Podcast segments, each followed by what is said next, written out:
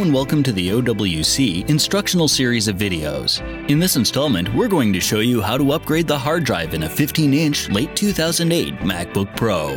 We've already gathered our materials, have shut down and unplugged the MacBook Pro, and are working on a soft static-free work surface. We are now ready to begin.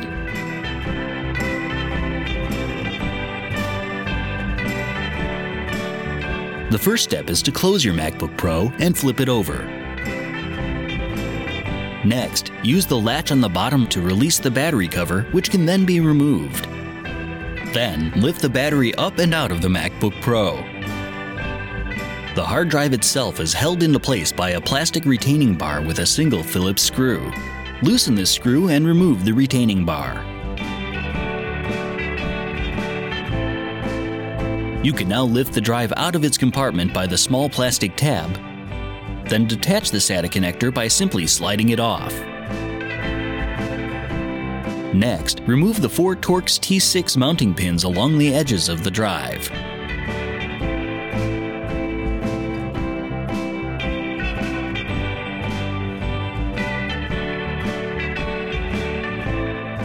Finally, gently peel the pull tab off the old drive so you can attach it to the new one.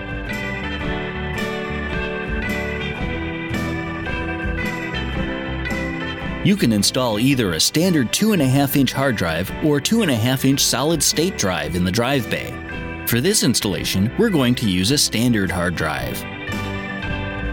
First, attach the four Torx T6 mounting pins to your new drive.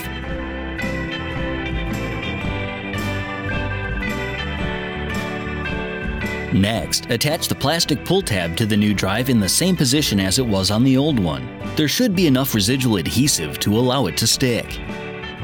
Then, attach the SATA connector to the new drive. You can now set the drive into the bay, making sure that the mounting pins line up with the appropriate slots in the bay and that the drive sits flat.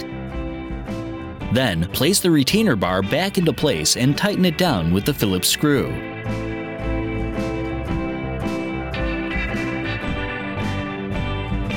Set the battery back into place, followed by the compartment cover. Make sure that the latch is in the open position or the cover won't sit properly. Finally, close the latch, which will seal the battery cover. You may now flip your MacBook Pro back over, open it up, and turn it on.